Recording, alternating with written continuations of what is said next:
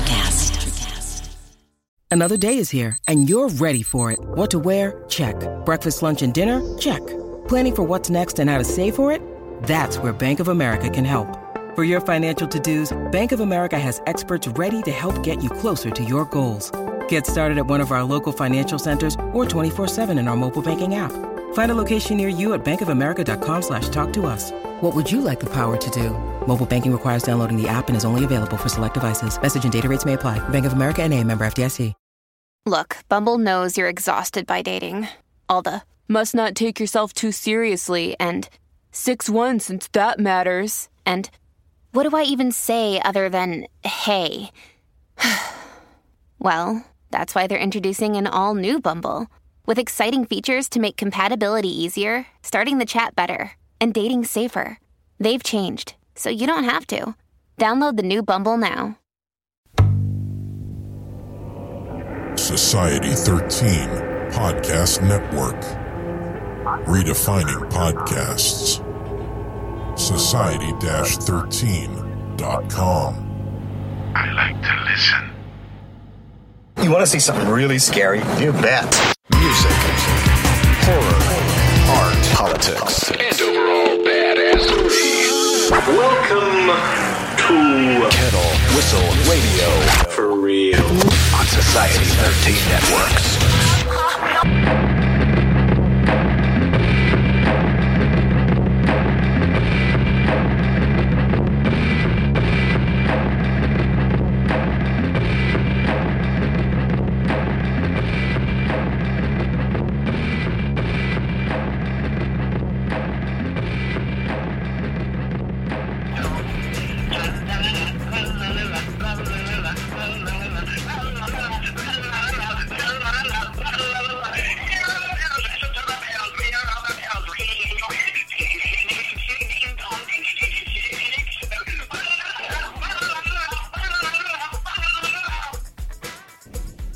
Welcome to the Christmas episode of Kettle Whistle Radio, if you want to call it that. Through the years, we've had some really sad ones. Very anti-Christmas sometimes, too. But um, I, I'm we're also here for another reason, too. Uh, Doctor John Towers is in the house, along with Christine Starkey. Oh, we're going. Oh, we're going Just right like now. That. We're live. Yeah, you're a professional. Hi, John. Hello. There you are. David, hi. How you doing? Well, anyway, uh, we are here to talk about... a certain book called The Ages that John has. I don't know how, how detailed he wants to get into this right away, but um, you seem to belt these things out pretty quick. This no, man, this was two years. Really? Yeah. Well, yeah, this is it took a while for this one. Okay, well, I guess give us the premise. Well, it's um, I've been writing, I've been doing these comic books for over ten years now, and I do a lot of like research into like the occult and like weird fringe topics. So I had like all these ideas that I was never able to like use. And so I kind of used this book for like a clearinghouse for like all those crazy oh, that's cool. sh- concepts and stuff. Oh, like some open-ended questions are being answered now? Or Well, well, sort of. But I mean just like, um, so the book starts in the Garden of Eden. It's a, it's a, it's basically like a tale of prehistory and like the stuff in like the, the Old Testament. Except, uh... I kind of flip it and I use like a lot of like Gnostic stories and I make Cain the good guy. Mm-hmm. And he's the through line for the whole book is that he's rebelling against this tyrant who is God, you know? And, um, like, uh, when he gets cursed, like he gets like prison, t- like prison tats that are made out of like angelic script and stuff. And, uh, so I get to go through that and, um, you know, the Genesis five that everyone talks about now where, like, the angels come down to, like, mate with the earth chicks. Because, oh, wow. You know, it's all about the earth chicks. And, like, their offspring are, like, these giants that, like, uh, uh, do all these all these crazy things. So I was able to, like, use that, get into that kind of stuff. And also, like, the Tower of Babel and, like, the Flood. And, like, the weird conspiracy stuff I was able to work in is, like, Saturn... death cults and, and like um none of this surprises me, by the way. And uh just uh you know try to take sto- like some stories that people might know, like the Tower of Babel, and kind of turn them turn them around and kind of like re- like reload them. And uh because uh the guy gets cursed to walk the earth, like God meant like forever, so it's like he's like just the, just plodding through like the like history, and like he finds himself in the Crusades and he gets gutted and he's like, yes, finally, like I'm gonna die, but he he just sits there and like rots. And so like for like the whole last chapter is he's like, in my head, Dave, it's like Ray Harryhausen skeleton. Oh, yes. It's, you know, from like Sinbad in the seventh. It's like, uh, yeah. So, um, so like he's like basically like the, just this badass warrior, ever living skeleton. Uh, yes. Yeah. Um, and, um, I'm familiar with him. Yeah. Uh, Does he come complete with that, that music in the background that Harryhausen oh, had yeah, in Sinbad? For like, sure. And, um, since the through line, like the theme of the whole book is basically him rebelling against tyranny.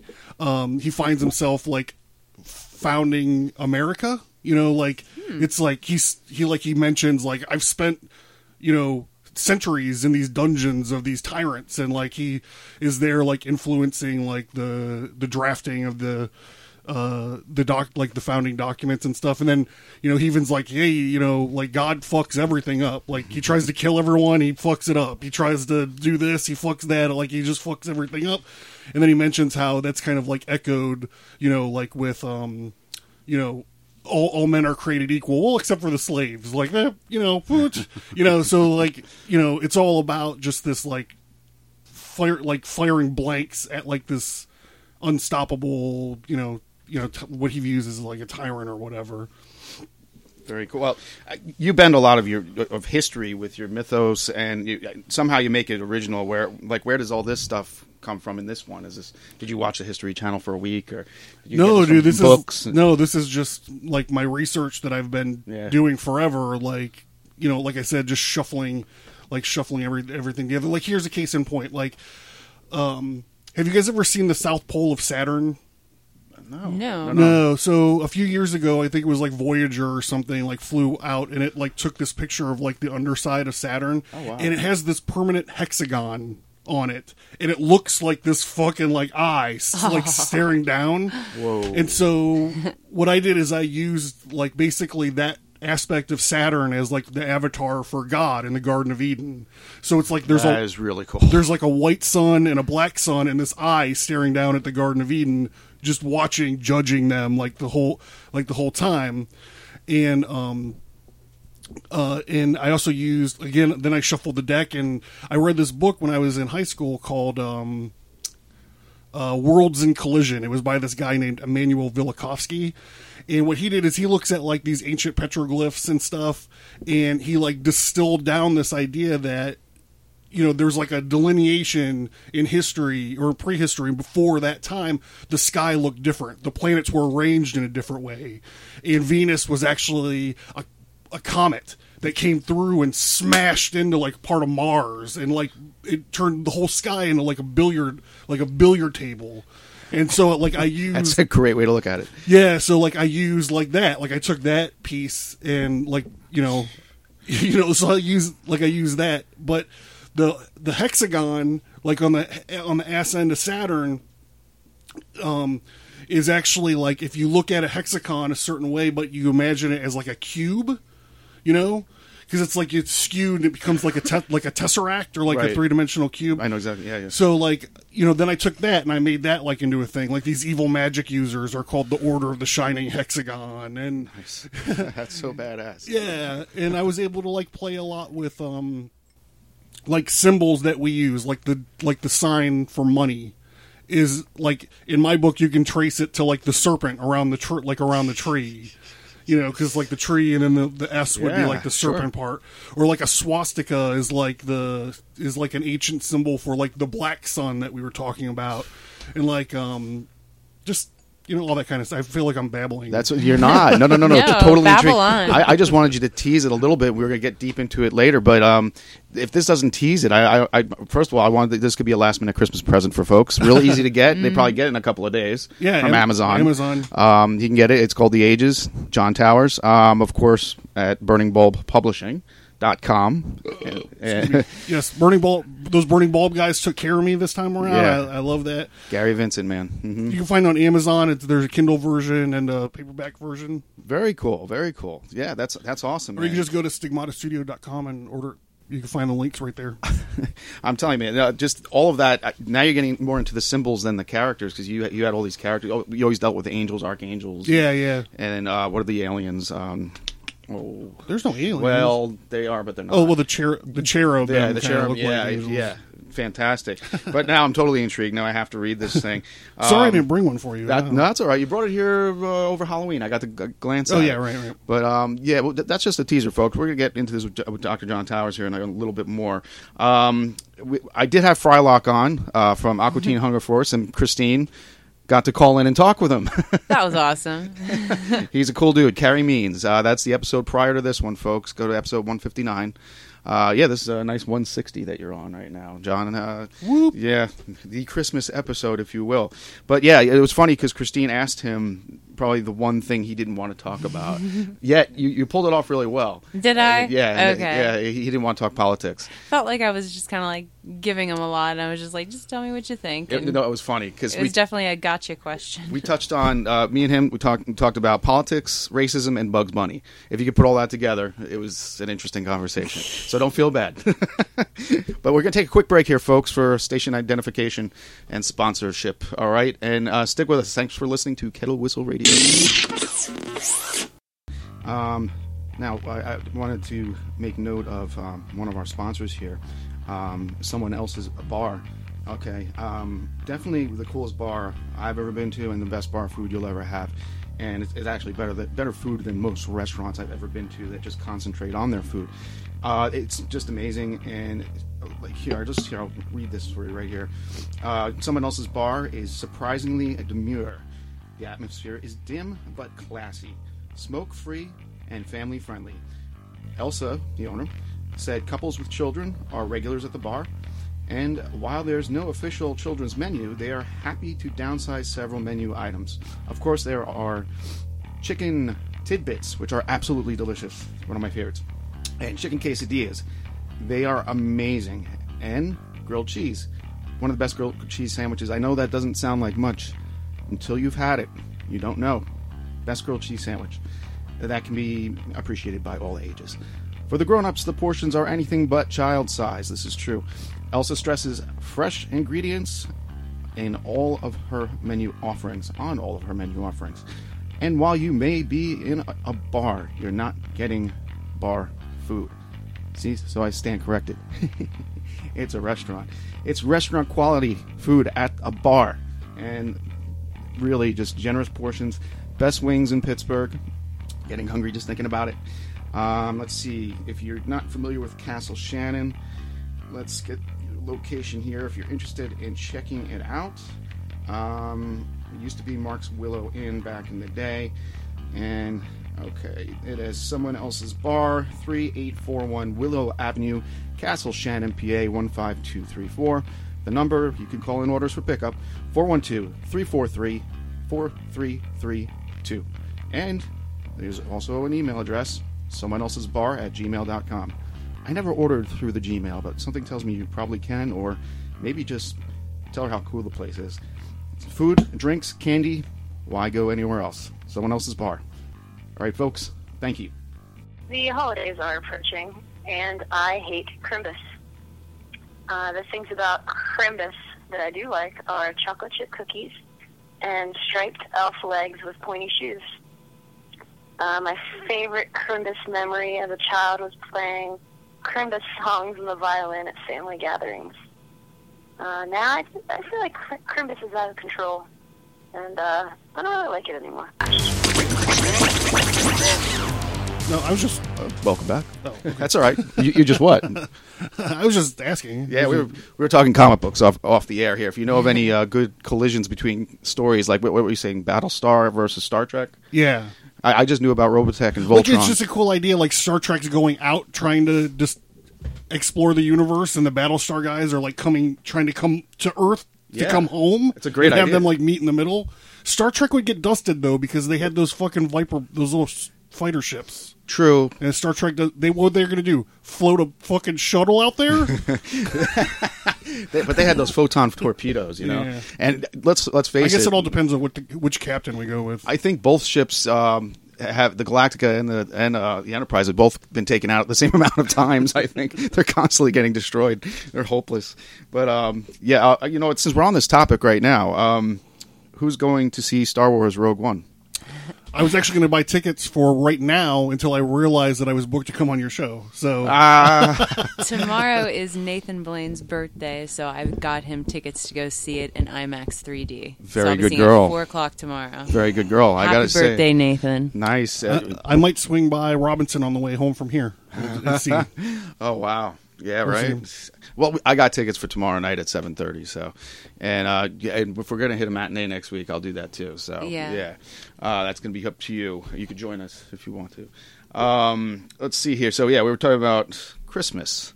And um, I don't know. It's funny that I have you two on this show after all. I mean, I, I couldn't think of two better people to have a show on Christmas when I don't think you guys are the biggest fans of Christmas.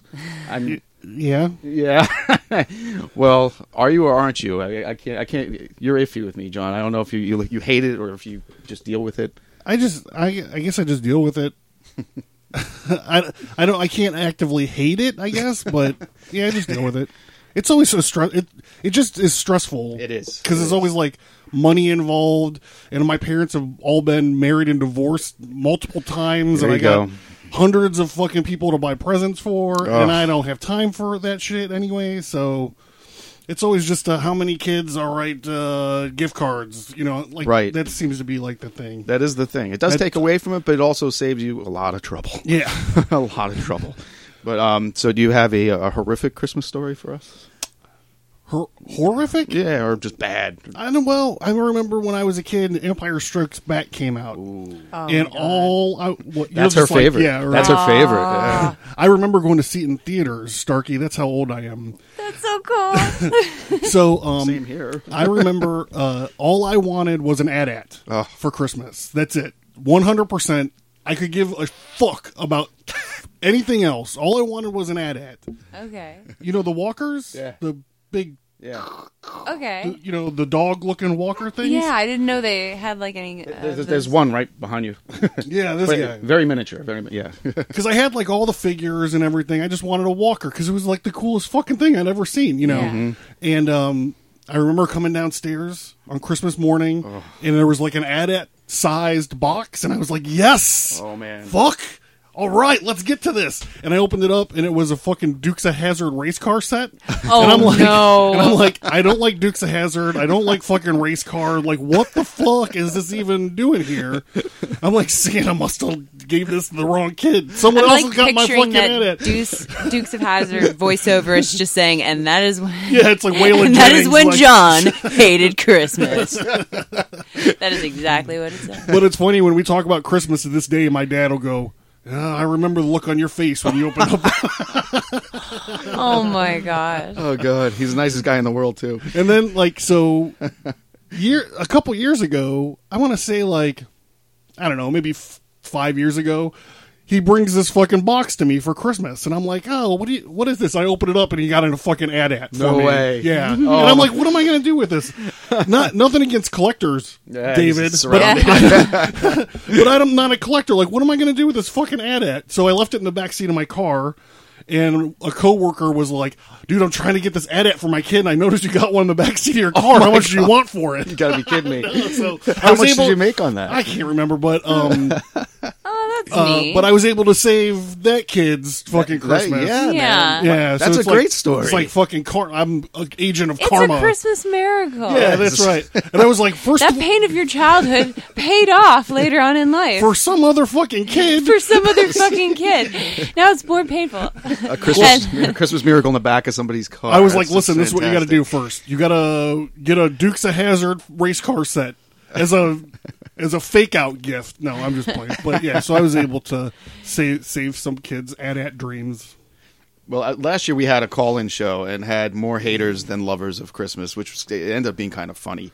Um, how? Well, do you want to tell a story? Christine, you got something? Well, I don't know. I mean, I love Christmas. I mean, I've been in the customer service industry for like thirteen years, and uh, I have seen so many terrible things. I I'll mean, bet. It's just like, I don't know what it is about the holidays that it's all about giving, peace, comfort, and joy, and then you just step outside of your lovely home and it's just anything but. Oh, gosh. It's just, yeah. I don't know, like in the cus- between working in a restaurant where, you know, people have, you know, come in to, you know, take a break from all of that stress. They're still like, you know, on edge, and like working behind a cash register is just the worst. Like people feel like they need to talk to you about everything. I remember when I was working at Aldi, I, you know, was wearing um, a Santa hat. I had these little um, light bulb uh, earrings, and I had a Christmas tree pin on my uh, shirt. You know, it's like, ah, I just spread the Christmas joy. But I had this one customer who came through, and after I was done checking her out, I said, uh, happy holidays, have a nice day. And she turned to me, and she's just like, you know, you really shouldn't say that. And I was like, oh, boo. Say, say what? And she's just like, you shouldn't say happy holidays. You should say Merry Christmas. Um, and she got into the whole thing. And I, I was listening to her, and because I, she didn't have any, I didn't have anyone else in line with me. So after she gave her spiel, I said very matter-of-factly, this is a lie, I'm Jewish. And uh, then she proceeded to apologize and say, oh, I'm sorry. You're absolutely right. Like, you know, and then I went into my spiel about, like, you know, not everybody celebrates Christmas. There's a lot of holidays that are covered between November and January, you know, so. And she was just like, yes, yes, absolutely. And, you know, she says, happy Hanukkah, walks away. I'm like, did she not see the Santa hat on my head and the Christmas tree pin? I am great. that, no, that's a great line. I, so. I, I, I love that. That's a good one. That, absolutely a great one. Oh, my God. Uh, well, where do you guys spend the holidays with all this, with your extended families and everybody's in different places? I mean, I, my family's in New York, L A, Connecticut, Texas.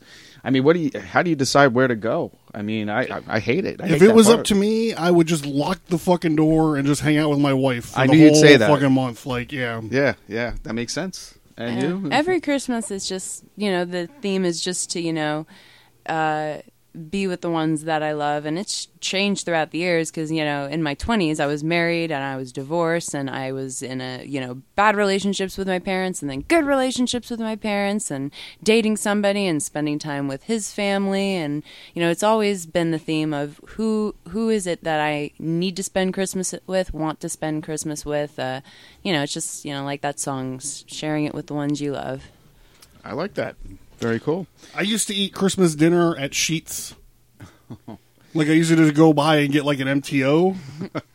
On my way. I have spent, like, the only fucking place open. Yeah. Yeah. I have yeah, spent yeah, a few right. Christmases at Chinese food restaurants. I have done that a few times. For sure. Yes, Chinese, uh, yes. Very famous for, uh, for that, actually. Um, Sheetz, just so you know, folks, uh, that's a seven eleven type place out here in Pittsburgh area. So actually, mid P A, not not in the Philly area, but yeah, just so you're aware of what that is. We got you know got to keep we keep it local here sometimes. Uh, let's see, worst possible moment. I, I'll tell you, I, this is this is kind of mine's simple. My worst Christmas ever was, uh, I think I was sixteen and I had a girlfriend at Christmas for the first time. That sucked. I hated it because she lived around the block, so she would visit constantly. And I had to buy a present. She wanted to go for long walks in the cold. Like, I hate this. And it was like, actually, I was fifteen because my parents were still together. And it was the last Christmas my parents were together. And I had a girlfriend. It was like the worst. Sorry, I know you're out there and you're probably listening because we just became friends again recently. So I'm not going to say your name on the air. But that was the worst Christmas ever. That sounds like a good problem, Dave. What it... Uh... No, it wasn't. It wasn't. I didn't know what to buy. I bought her a necklace. You know. Oh, well, that, I, yeah, you're trying to. You just got to find a place to get to second base every once in a while. Well, you know what? We have, we have we have a caller coming in right now. Uh, somebody that's not a stranger to this network. Uh, caller, state your name. Hi, this is Dave. Yeah, what's up? This, Nelson W. Pyles. How you doing, man? What's going on? Who else you got in the? Uh... In the studio there with Doctor John Towers and Christine Starkey. Hello. Oh, hey guys, what's going on? Hello. We're telling our worst, our worst Christmas stories ever that we could remember anyway. Hey, don't you remember? There was that one I woke up in terrible pain on the side of a road. What? I was missing a kidney. No, I'm kidding. I don't remember a thing. Uh, worst Christmas. I was. Uh, This is going back like about a, a million years ago in nineteen eighty-five. Oh, my God. That's the same year as mine. Okay. uh, it was, and, and I had I, I had gotten into high school theater. I was a freshman in high school, and the first audition came, and I got a part, and I've, of course, you know, being a fifteen-year-old who's like six foot five, I got to play the dad. You know, so I started dating the chick that played my daughter. Whoa. Juicy. Who was, who was, it was my first girlfriend, too, on top of it. But, you know, I'm like, you know, I was a hero amongst the other assholes in my in my class. However, I was not a hero because this girl was in the same class as my older sister, who never ceased giving me shit about it. It's like, it's disgusting. I can't believe you're going out with her. Like, well, you know, what can I say? You know? So it, it was my first girlfriend. I was new at fucking everything, and and we happened to still be dating around Christmas time. So, you know, I'm like, going, okay, first girlfriend, gotta make it, gotta make good with the presents, you know, because, you know, yay, presents and stuff. And so I got her, I got her like this cool necklace. It has like a little heart in it. This is you getting know, like, no, Nelson, not to cut you off, but this, this is getting weird. I just told the same story. Did you really? Yeah, just before you called. Well, it it didn't have the faux it didn't have the faux cest part. It ended horribly. Faux cest. Sorry, go on. So, was it the same chick, you son of a bitch? No, uh, oh, no. Long, Long Island, you were so, Jersey. Yeah. So, yeah, you can imagine what dates were. Like, the thing that, that uh, Jersey has more than anywhere else are diners and malls. Guess yeah. where the fuck we hung out. Like, there were three There were three diners in under a mile radius oh, yeah. from the mall. And there was a mall, and there was a diner in the mall, the booth, so. Well, we, appre- so, we appreciate this call, man. You got more? Oh, yeah, well, I'm not ready yet. All right, please, go on. So, so the day comes, it's like right before Christmas break, and there was some bullshit going on at, at the school. So I'm like, hey, you know, so we're like, hey, we can exchange gifts and stuff before the Christmas break. And, and you know, she's like, yay. So I get a ride. I go up there and I give her, you know, I give her the necklace and stuff. And keep in mind, I'm fifteen, okay? And, you know, and I give her this thing and she opens it up and she kind of goes pale. I'm like, well, what's what, what's up? She's like, well, here's here's your gift, but don't open it until after we leave. I'm like, all right, whatever. So we're, you know, trying to make out and stuff and the, you know, trying to get to second base. That's what I told Dave. What's that? Nothing. No, it, this is very similar. It's very scary. Go on. So, you know, so, you know, we got to go. So, you know, my mom comes pick, picking me up in the family truck there. I get in the car, and she's like, well, how'd it go? And I'm like, I don't know yet. And I open up the gift, and it's a fucking card. And inside the card is uh, a little package, and it's got these little things in it that you put in warm water, and when the when the, the outer shell thing breaks down, you get five. You get like a sponge Santa Claus, uh, a sponge couple reindeer, and a sleigh. And I had almost the exact same reaction that you know that uh, that uh, Peter Billingsley gives when he decodes the Little Orphan Annie message in A Christmas Story. That's awesome. And I'm looking at it and I go, son of a bitch! So that really, that, that already doomed relationship kind of like hit it right there. And I'm like, what the fuck? It could have been worse, Nelson. She could have got you a world's best dad mug. Or a Dukes of Hazzard. Or a Dukes of Hazzard Raceway. Yes. It was it was such a it was such a brief, chaste relationship. There was no threat of that happening anytime soon. And there you have it. That was great, man. Surprisingly similar, man. You'll hear mine. When are you putting it up, man? Uh, probably next week. I'm gonna try early, real early. I would imagine before Christmas. Oh yeah, be. yeah. Last show of the year, so yeah, you bet. But no, I appreciate it. You got more? Oh, shit. Um, there was a time, I think it was like nineteen seventy-eight, and I got this really cool remote control dinosaur thing that my uncle thought he could soup up. Oh no! So he grabbed, and he was, and he was like, well into the, well into the booze. He's got this big honking cigar sticking out of his mouth. I was like, ah, bring that thing over here, kid. And, and he gets like a, a, a screw driver. So it's like, yeah, I can soup this thing right the hell up. Never worked. Didn't uh, even get to play it once while it worked. Oh man! Drunken uncles. Yeah, right. All right. Well, hey Nelson, thank you so much for calling in. We'll talk to you soon. You got anything you want to get out there? What are you up to these days? Um, well, what is, I, I think was it Martiz referred to me as like the Wizard of Oz, I'm like in behind the curtain. Yep, the man behind the curtain. Yeah, it's a pretty big goddamn curtain too. Yeah. Um, I think uh, let's see, what do I got going on? Everything here is a nightmare. Still for sale on Amazon. There you go. No more for kids.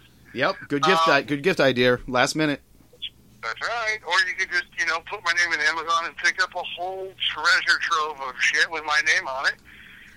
And uh, let's see, once once a month, me and uh, me and Tiffany Mell invade John's studio for Red Horse Radio. Cool. Who? Huh? Yeah. I think I was on that show. Yeah, you were. Christine was there. All right, man. Hey, thank you so much, and we'll talk to you soon.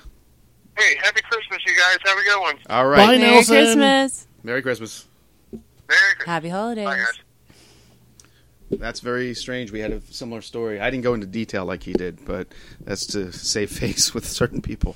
Um, well, we're going to take a quick break here and listen to the, uh, the hit from last year from the Death Stars, Unholy Night. Thanks for listening.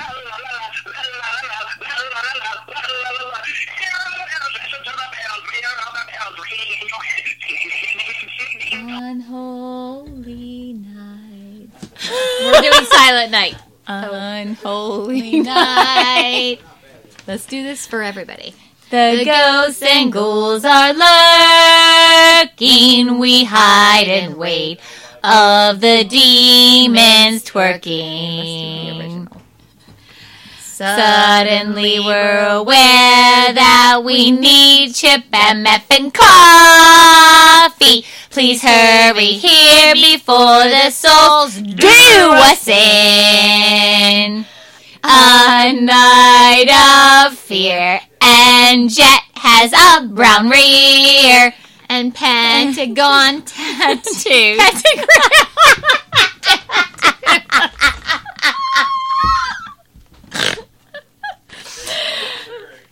Pentagram tattoos. While Satan reigns. we What? I have no idea. Okay. Okay, let's just start it over. Start four. Okay. Of Unholy Night. Love, the Death Stars, Allison, Dee Dee Fresh, Amanda, and Jet Marie. Go Death Stars! Death Star tambourines? Tambourines? Yeah. Is she going to play tambourine? I don't know. It's all okay. Right. Oh, sorry. Okay. I hear you guys, though. Go Death Stars. Death Stars. Okay, wait. We'll get it rocking. Right, here we go. You got this? I'll yeah. hold this. Okay. Go, you're, you're live. Okay. All right. I got to find your third member. Hold on. I said member. A member? You're crazy. Okay. How does this sound? Unholy night, the ghosts and ghouls are lurking. We hide and wait of the demons twerking, twerking. Suddenly we're aware that we need Chop, M F, and coffee. Please hurry here before the souls do us in. A demon strikes in the night to take your soul. The world will end, which is Satan's goal. God falls from grace. There's no hope for human race. Dave saves the world for your birth.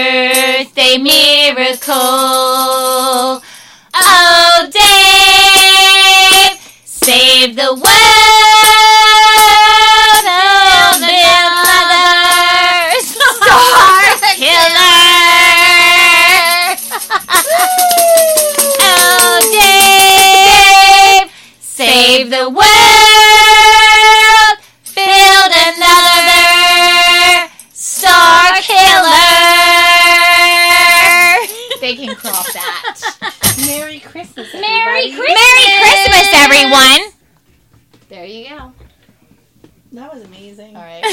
Now we're done. I don't... It you might know, not be as medicinal. I think the other one was just medicinal. Oh, that was, like, full of...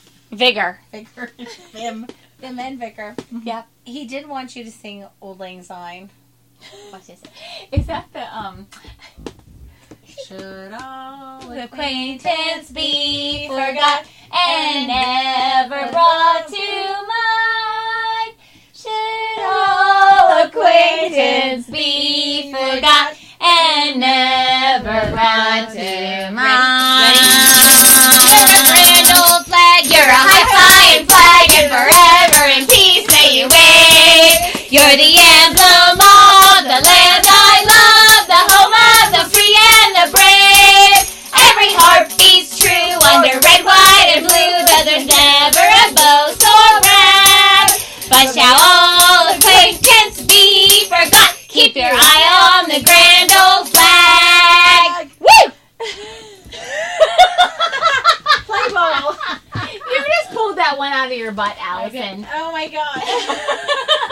She just pulled that out of her duck butter.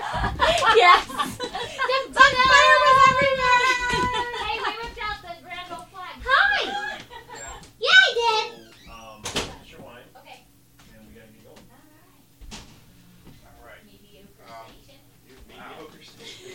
Sounded fucking nice. Were we awesome? Were we awesome? Yeah, I, I thought you were like doing patriotic songs all of a sudden. Oh yeah, you were. And somehow you turned it into Christmas. Oh my god. And there it is, folks. I'm not afraid of the dark, but you should be. There are things that dwell here in the dark. Things best left unseen. With the initial smoke clear from the fall of tomorrow, the blood now flows even thicker with Dwelling in the Dark. Eleven stories. All bits of the same mysterious puzzle, fitting together with horrific parallels to its predecessor. Get ready for new, truly terrifying tales set in the broken world from the fall of tomorrow. Take a closer look at what's now dwelling in the dark. If you dare. Available on Amazon in traditional print and ebook. Get your copy today. Visit w w w dot fairly dark productions dot com for more info on the author and his work.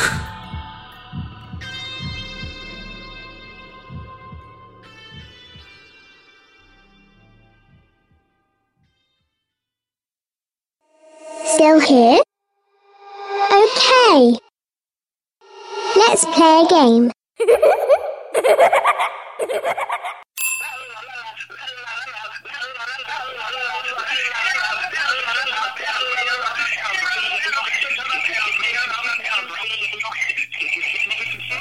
Kettle Whistle Radio. My Christmas wish this year is that Doctor John Towers likes potatoes on mailing him. Heather Shepler.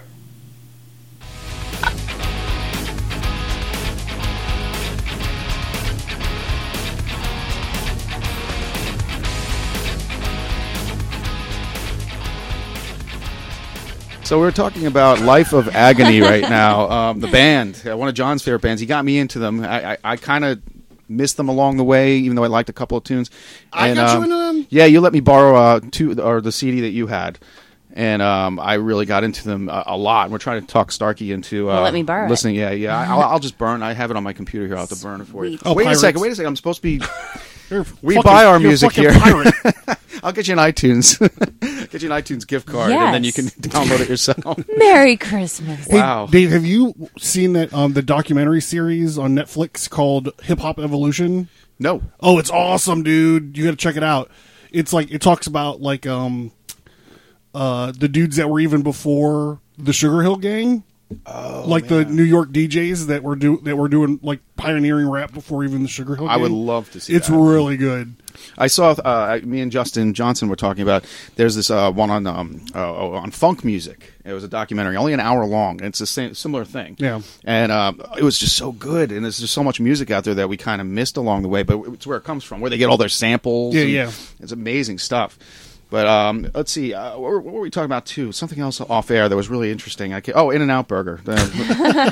Yeah, out west, folks. We're not getting them here anytime soon.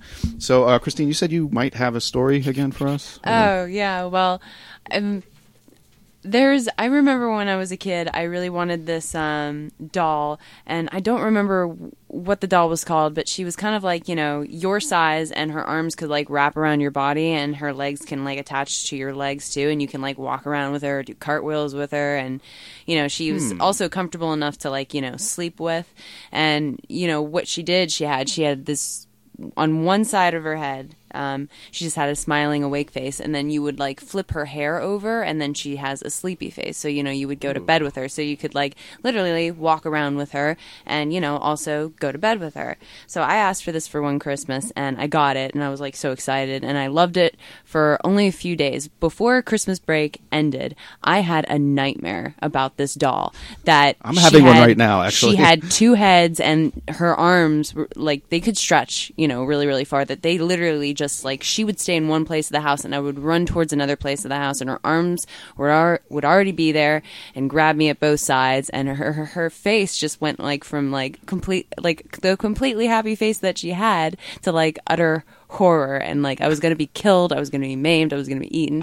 I woke up God. screaming and I threw the doll into the closet, and it stayed there until that spring's uh, garage sale when I saw her being sold. And I literally, I watched that doll at the garage sale, and I was like hoping, hoping to the invisible God that I then believed in to please get this doll away from me.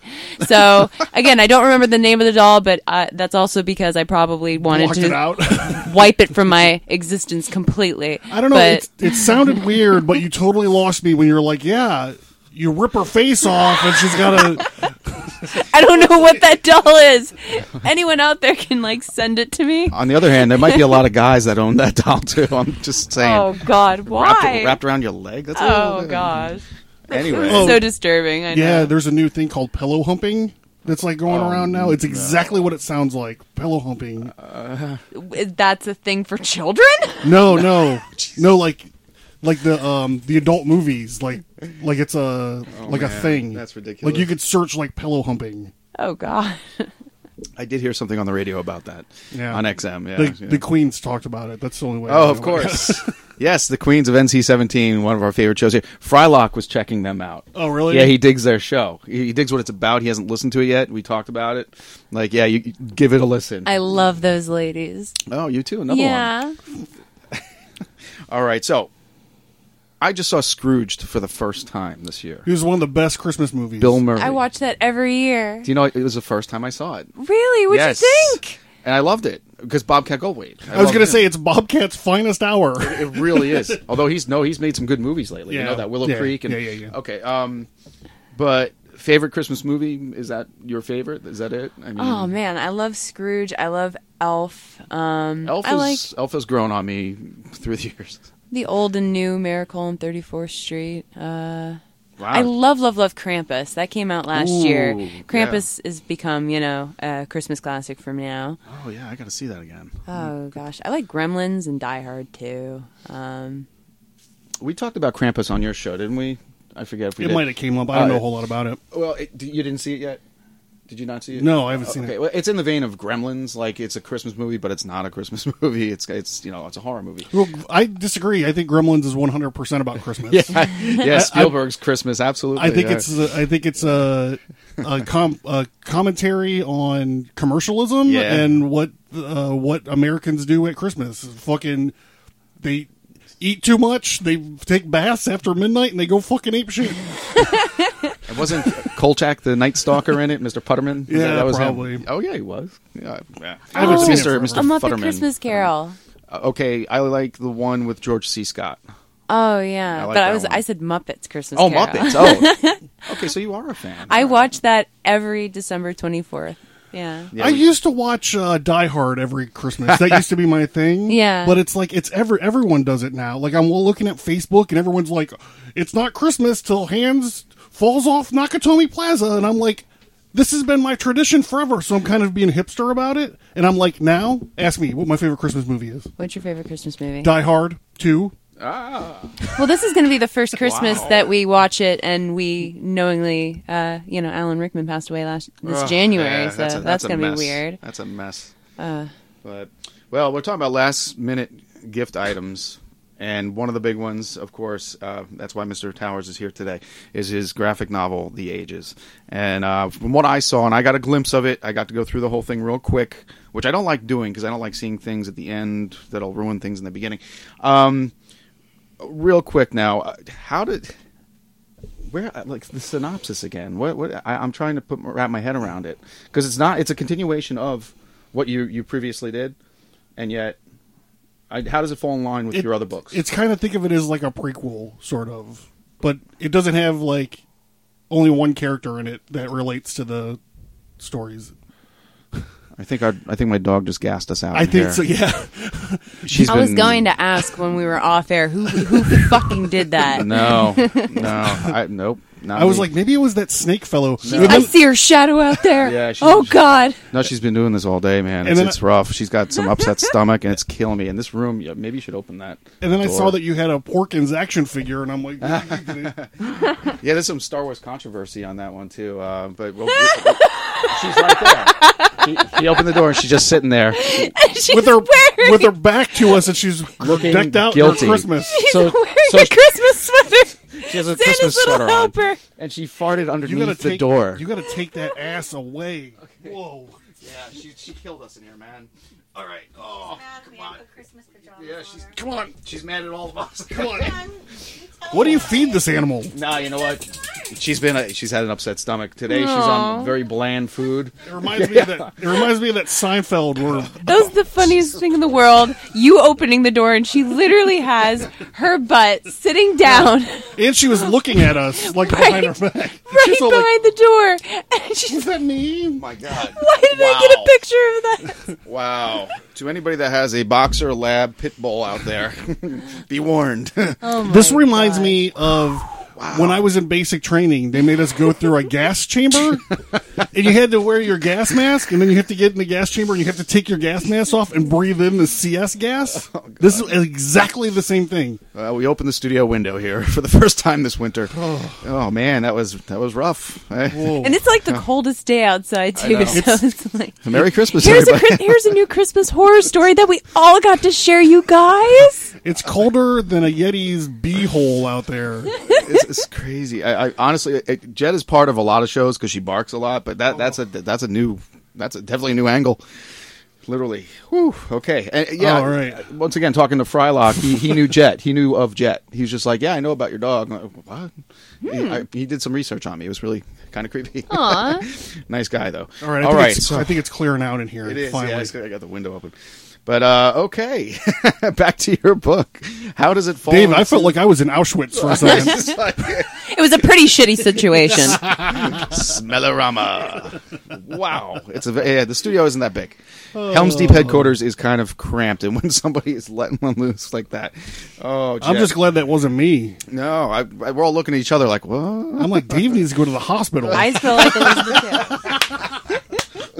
the tip. Oh my God. All right. Uh, back on point. How does how does The Ages fall into your your timeline? It would be like a pre- it would be like a prequel. Really? And it, yeah, and it helps like set up a bunch of stuff that I've been writing about forever, like the um the evil like magic users, the sh- Order of the Shining Hexagon, like you get to kind of see their like origin story, mm-hmm. you know. But it also serves as a good jumping off point. So if you've never read any of my other stuff, you just jump jump right in right that's from here. That's cool. Yeah. That's really cool. It's kind of like a soft reboot, sort of. It's a great idea. Yeah. I mean, and you get them hooked and they get to know your characters.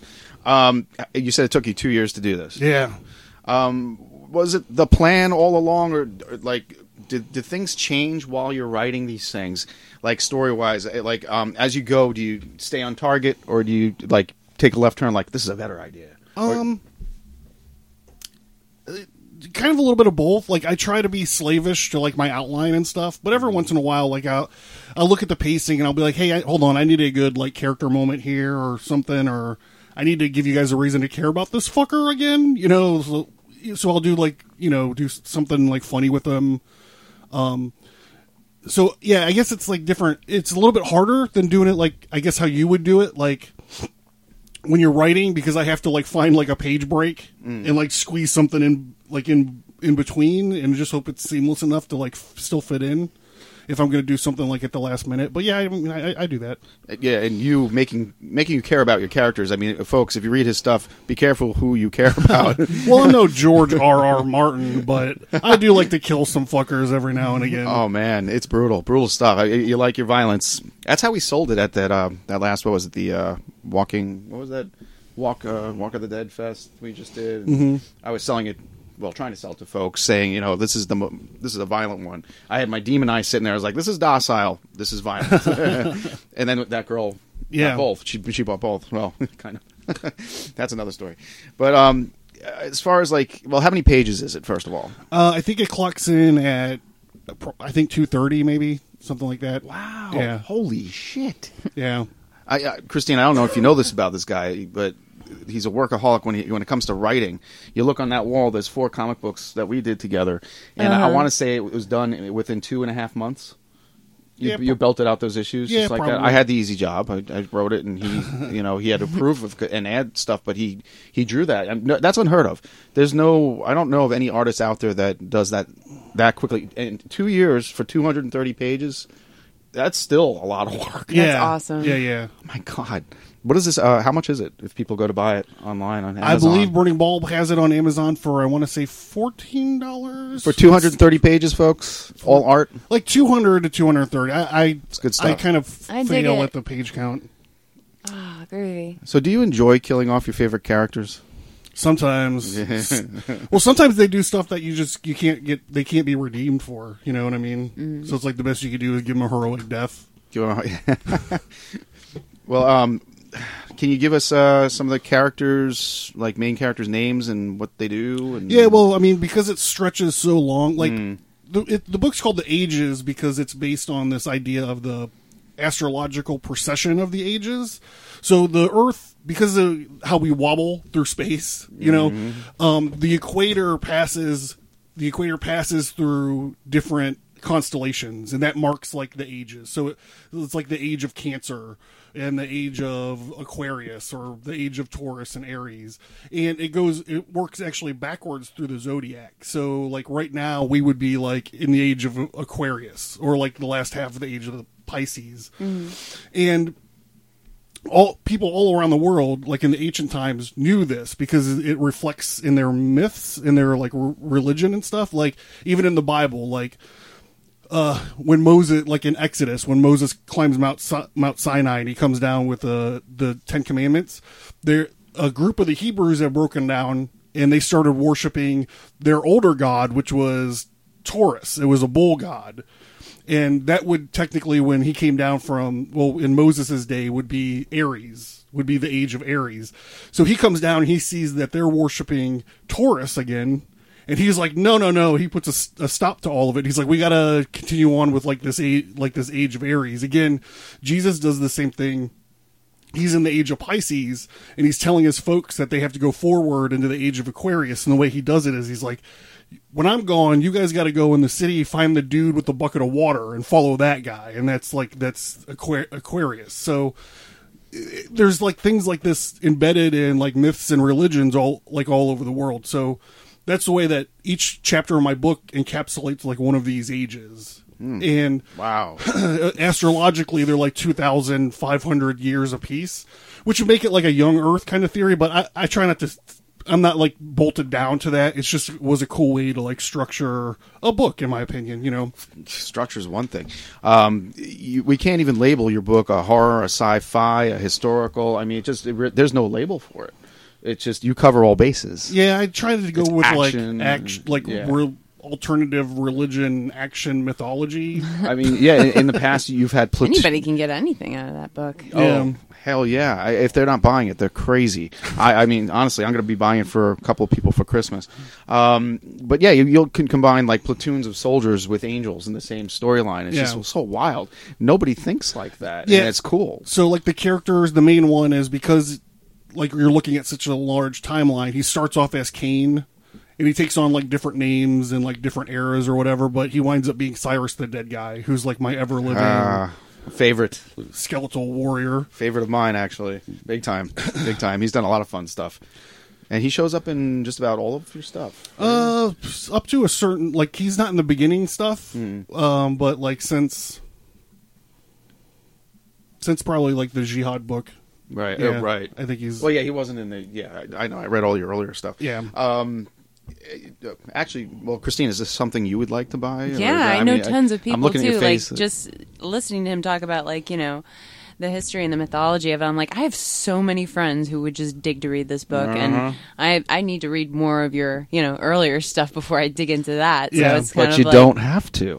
You don't have to, yes, but like I'm like excited now as he's discussing this. I'm yeah. just like, I have to wait on that. Not that I won't buy it very, very soon, but that, yeah, I got to dig into some of your earlier work too, but I love seeing all of the art that you post on Instagram yeah. That yeah. for all these other projects you're talking about. I'm just like... I need to read more of it. I was looking to see if I had some on the shelf here, which I, I usually do have, like all my friends' stuff over here somewhere. Mm-hmm. Uh, so no, it's, that means it's uh, on the bed, next to the bed table there. So um, when, when I when I release one of these graphic novels, I try to release like a couple smaller, like comic book size comic books to like um, tease. Well, like to support the story. Mm. So these ones, um, the one is called uh, The Non-Standard Squad nineteen forty-four, and it's basically oh, wow. Cyrus and Lane McCord, McCord in World War Two fighting. Um, there's this uh, Nazi wizard who's taking control of like an army of gremlins who's and they're they're like trying they're like chasing McCord around with little wrenches and they're like taking him apart like as he's like trying to. McCord is a giant. He's, well, he's a, he's a robot. He's a, war, robot. a warbot. Warbot, correct? Yeah. And, and if you see him, you fall in love with him. I, I'd love to say what he, he looks like an old fashioned. What would you say, like a cartoon I, from the forties? I, I, he's like a like kind of like a Jeep. Like he was kind of like Transformer a, Jeep. Yeah, yeah. Kind of. If you tr- if he were to transform, it he'd be a Jeep. Yeah, but, but is like a. And he talks like an old man. He talks like, like a like a pre like a like a sitcom dad yes, in the fifties. Yes. Like he's like righto sport and like this kind of vernacular.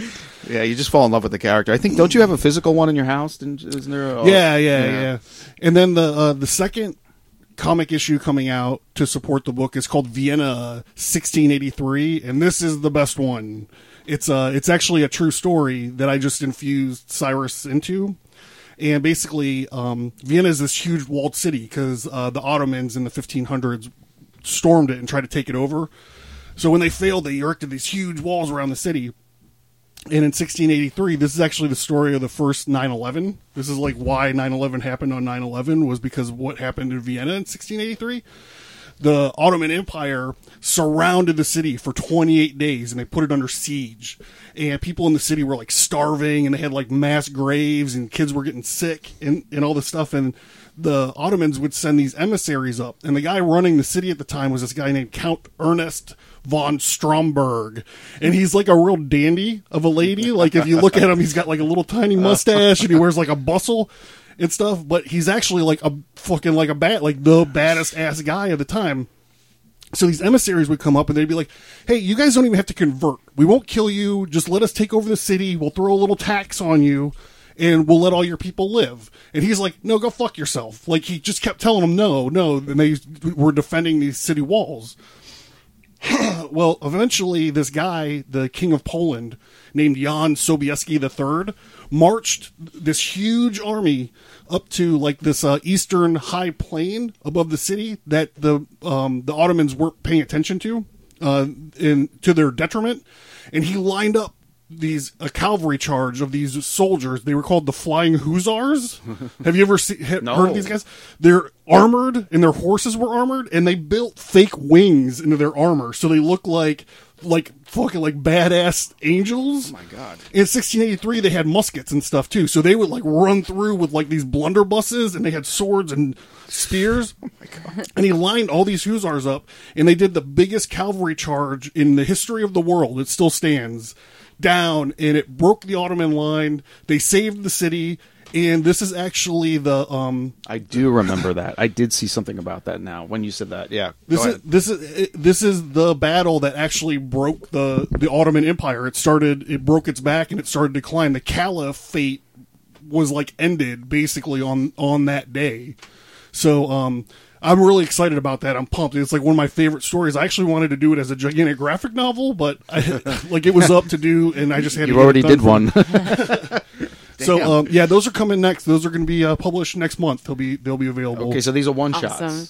Yeah. Okay, so one shots that coincide with yeah they have, the Ages. They both have Cyrus in them. They're basically, it's like what he was doing in other places in his like in history. So you'll be able to get those at uh, Burning Bulb Publishing. No, they're no. I'm going to do those. You, oh. It's Stigmata Studios. Oh, oh, okay. Well, yeah, important. Well, tell people how to get them there.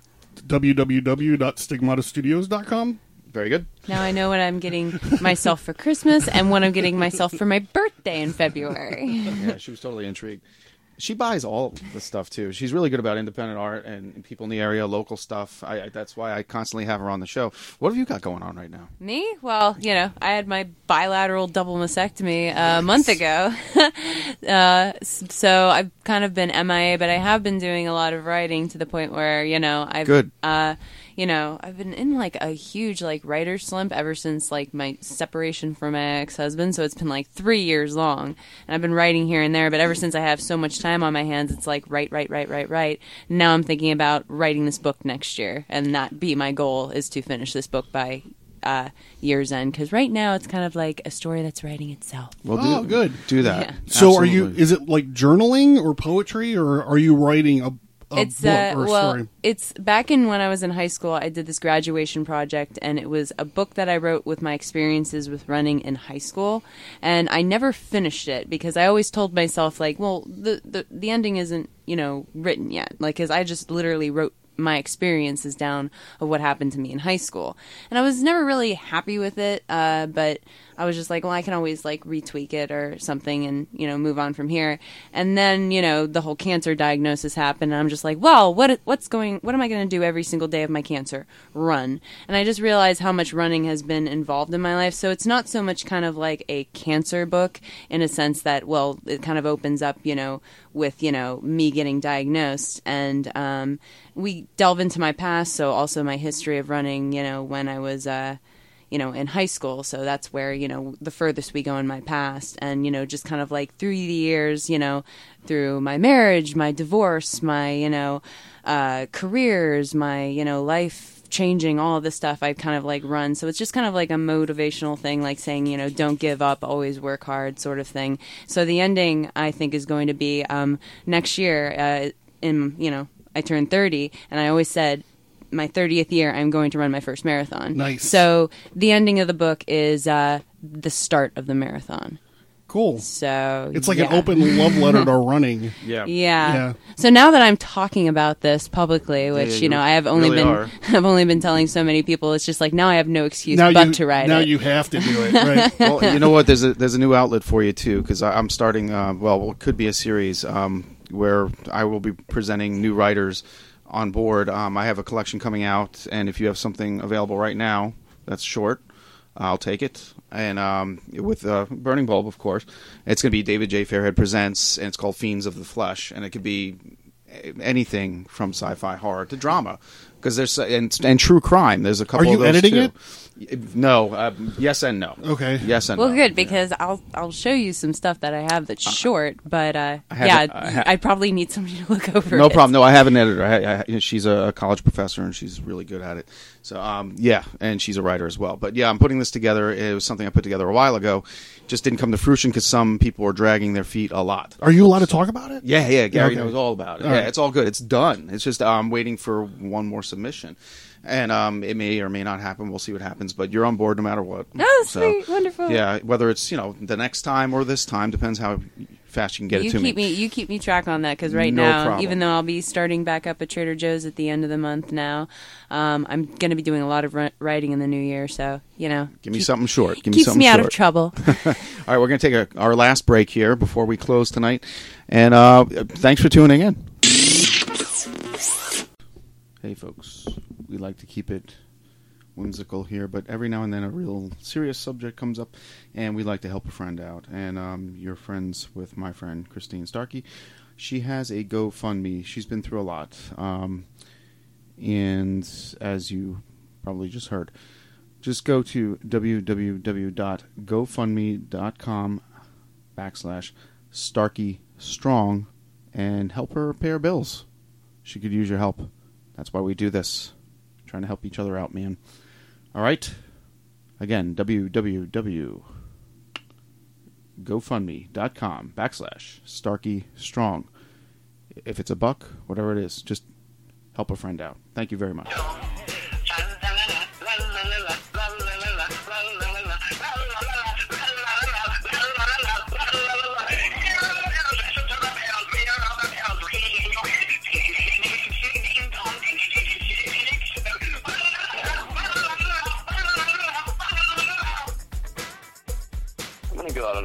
And just say that I hate all Christmas specials. I just don't believe in a media, music, movies, whatever art form you so choose to saturate your audiences with, that you have to enjoy seasonally. It doesn't make much sense to me. While we're on that topic, I know Frozen isn't exactly a Christmas movie, but I'm pretty sure that movie is about one murderous sister and her adulterous, fickle, whatever, temptress sister. Uh, it just, yeah, it's kind of crazy, and I think it sends the wrong message. I think what we should be showing our children these days is the true spirit of Christmas in a holiday movie called Die Hard. Classic.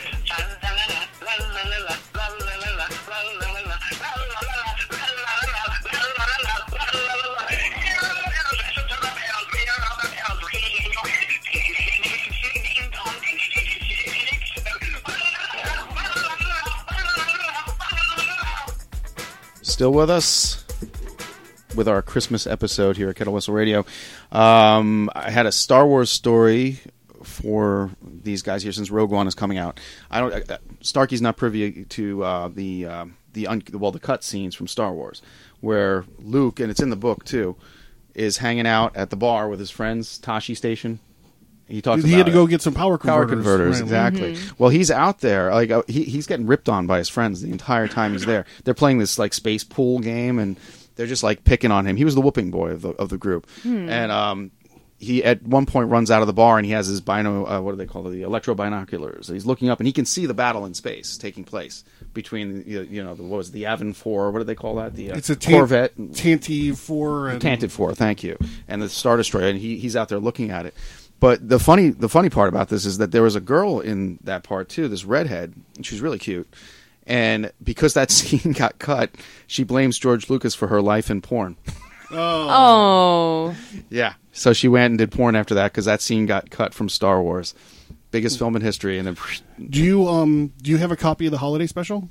I do, on V H S. Oh, God. V H S. Are we going to watch that once we're done? Oh, no, I can't, because it's on V H S. I mean, yeah, I'm watching I... Rogue One tomorrow, so, you know, my faith in humanity will be restored this time tomorrow. Have you, have you ever seen it? I saw it once in college, and it was the worst thing I ever saw in my life. It's like everyone was stoned. Like, everyone knew it was awful. And it, like, fucking B. Arthur was singing, and I'm sure she was high. Art Carney. Oh, my God. It was insane.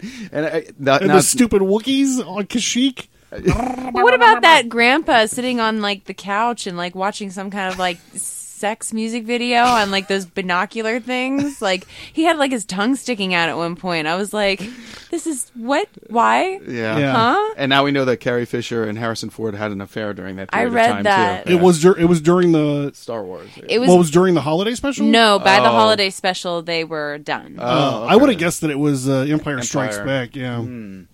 I'm not sure now. Good question. Well, gotta... They said they said the first film. Okay. Uh, Uh, and then by the Star Wars Holiday Special, they were done, and they still had, like, you know, a friendly kind of, you know, relationship after that, but it wasn't anything, you know, sexual or anything. That was just, like, on the weekends during the filming of A New Hope. A New Hope, indeed. How old was she? She was... twenty-six? No. I thought she was nineteen. She was nineteen, you're right. Oh, right. Yeah. Yeah, yeah, yeah. Because he was in his thirties. Mm-hmm. Yes, you're right. Oh, jeez. A little skeezy. Actually, John, I had a few more questions for you as well. Um, you know, that was the first appearance of Boba Fett? Yes, it was, in yeah, the cartoon. In the cartoon. That little cartoon section. Segment. Yes, and oh, yeah, yeah, absolutely. But back to your, your, your book, The Ages. I, I, a couple of questions that we missed. Um, are any of these characters ever based on folks that you know? Any of my characters? Yeah. Do you ever, like, mesh a real person with somebody that you just made up? No. Never? I don't think so. So you make them all up? Yeah, I mean, I think that every writer informs their characters by, like, stuff, but I, I couldn't, like, point to anyone and say that any specific person influenced the design or the the characterization of any of the characters. Interesting. And um, we talked about this before. Did you do you write a skeleton? Do you write it out before you actually storyboard, or you a hundred thousand times? Really? Yeah. I outline, outline, outline, and then I write and throw it away, and write again, and throw it away, and write again. Like the stuff that I'm going to be doing after this, I've been I've been drafting probably for like a year. Like I just can't figure out how to get it right. I believe it. Yeah, I believe it. So like you're talking, you write out the two hundred thirty pages, but you actually you have it written out. Bullet points. Are you writing the story? Like, could you put it out as a novel? No, no. Because if no, because I I know like what the characters look like and like what the location is going to look like, so I don't have to describe that to an artist. Mm-hmm. So basically, like when I outline, I'm just trying to hash out like the story arc. You know, and then when I start writing the script, basically it's just like the, the dialogue and like the stage direction that I'm think that I'm thinking of. So then I'll I'll print like I'll get it done and I'll print it out, and then I'll draw little thumbnail sized pages next to like each of the the pages on the script right, or whatever, right. And I'll start figuring out what the layout's going to be because I want the the reveal frames to be a certain way, or I want to hold.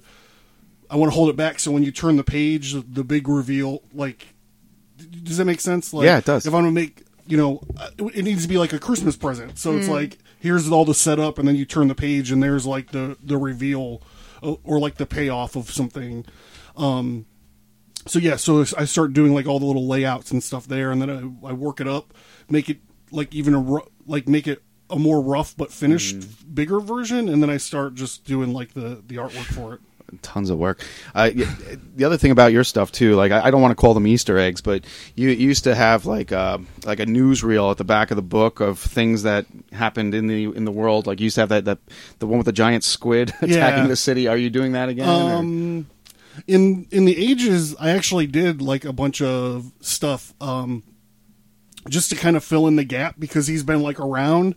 So like I have him as like a conductor of the. Uh, of the Underground Railroad at one point. And um, because the book is based around astrology, and like the first thing that he kind of figures out is there's a, there's actually like a lost zodiac sign called Ophiuchus. It's a serpent wrestler. It's a guy holding both ends of a snake. And that's like a for real thing. You can Google it right now if you want.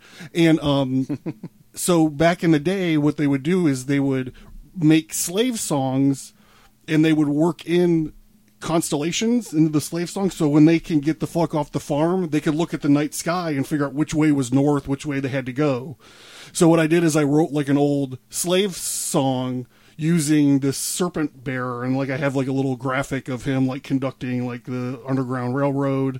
Uh, another thing I did is I wrote I actually wrote two songs. Like I wrote two cowboy songs, like West what? Country Western songs. Wait a second. And so it's like I have him like um like I have him like basically telling like two of the like two of the stories of him, like what he would be doing like in the old west days. Like one, he's like riding with a posse, so I got to like describe like the posse of like badass cowboys that he's riding with and stuff. And yeah, so it was. I mean, it was. I'm not a songwriter at all. I I let Nelson read them because I I was expecting him to laugh me off the face of the planet. And he was like, dude, do you want music for this? Like, I don't uh, like it. Just write see? it for you. Yeah, dude, it worked for me. You're holding the Cowboy Dictionary. When I wrote Demon Eye, that, that book helped me out. But um, yeah, I, I, my friend Erica, who does Fashion Trashin' on YouTube, check it out. Hilarious show with sock puppets.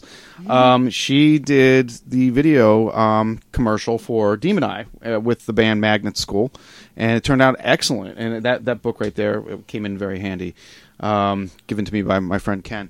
And uh, interesting. So you're writing songs for your, your characters now. That that well, I didn't see that one coming. Yeah, it was. I mean, it was difficult for me because, like I said, I, I don't really have a musical bone in my body. So what I did is I just like went and found like some like traditional cowboy songs, and I just kind of like patterned the rhyming after like what what they did, sort of. So, um, so there's that. And then I did like some newspaper clippings of like what, like stuff that he did in World War One and stuff that he did in World War Two, just mm-hmm. like some, um, just stuff, just background. I just wanted some background stuff for him. Very cool, man. Didn't see that coming. Really branching out. Christine, you got anything else for him? Cause I'm pretty much, that, I'm, I'm spent on this, man. No, it's good is, stuff. I'm just enjoying listening to him talk about all of this. I know, right? Yeah, it, it is intriguing. But once again, you can get that at www. burning bulb publishing dot com, and if you're the least bit interested in some horror, look up Demon Eye the comic book. That's mine, and Dwelling in the Dark, and of course The Fall of Tomorrow, the first one. If you are interested in horror at all, great end of the, well last minute Christmas gifts, if and they're kind of cheap. I mean, and The Ages is going for fourteen bucks, two hundred thirty pages of graphic novel for fourteen dollars. We'll say two hundred to two hundred thirty pages, okay. Somewhere in there. Whew. What an endeavor! Um, what an endeavor! it's it's it's like a monument to my insanity, Dave. uh, I, yes, I'm just going to say yes. Um, find me at Fairly Dark, and of, of course on Facebook, David Fairhead. Um, you guys, where do we find you guys? Uh, you go to stigmata studios dot com, uh, and there's links to all my uh, social media up there. But it's Stigmata Studios on Facebook. Stigmata Studios on Instagram. Like we said earlier, I like to post a lot of uh, process shots and stuff on Instagram. So if you're wondering about how to, how do these fuckers draw comic books, just like me on Instagram and I'll show you. There you go. And folks. Twitter is uh, at J O N N Y A X X. And if you're a band, hit me up on Twitter at Fairly Dark. Uh, send me music, whatever you got, and we'll play it here. Christine? Oh, I'm around. I'm on Twitter and Instagram as Christy Starkey. Uh, you can find me there. And you did share a lot tonight. Did I? Yeah, you did. Okay. You okay with that? No, I'm great. All right. And she is great. Chris, uh, what we call Starkey Strong? Is that what we... Starkey Strong, yeah. Starkey Strong. You could see her running around Pittsburgh. Usually what? Once well, I remember, or... I remember when I had her on Red Horse, like she was coming on at like eleven thirty in the afternoon or something, or eleven thirty in the morning. And I'm woke up, I'm got like a hangover. I'm feeling like shit. And she shows up and she's already like ran like a half marathon or something. Uh, yeah. And I was like, what the fuck are you doing? Yeah. Bouncing off the walls. I haven't ran a good ten miles in a long time. I need to go for a long distance run really soon. Well, you look fantastic. Thank you. Yeah. Yes. You yeah. smell great. Just, yeah. I smell like Elizabeth Taylor. The lovely Christine Starkey, absolutely. Uh, and, um, well, uh, Merry Christmas, folks. I mean, I, I got a wish, that's for sure. And, uh, well, you, you already know what that is. So Aww. Yeah, so you take care of yourself. Uh, anything else, guys?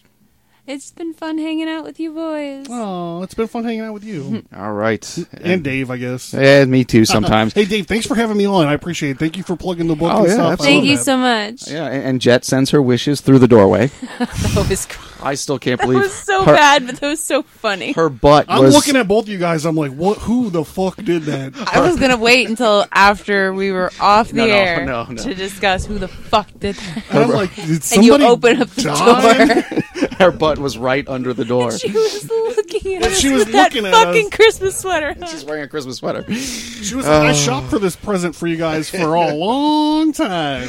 Oh, boy. It's like, what, guys? I just really wanted to show you my sweater. Well, thanks for listening to our Christmas special. We'll leave you with that. All right. Happy holidays. See you in uh, two thousand seventeen. Rogue One.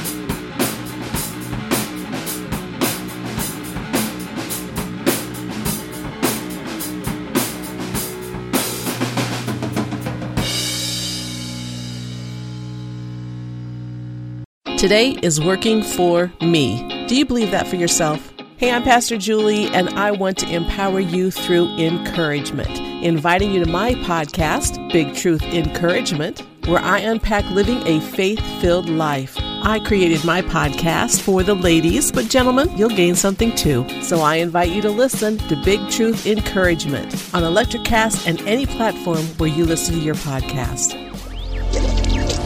Electrocast. Miles, are you ready to record our promo for Season two of the Wanna Bet podcast? David, have you ever seen a grown man naked? Miles, we're not here to quote lines from Airplane. We're here to tell people that Season two starts August eighteenth.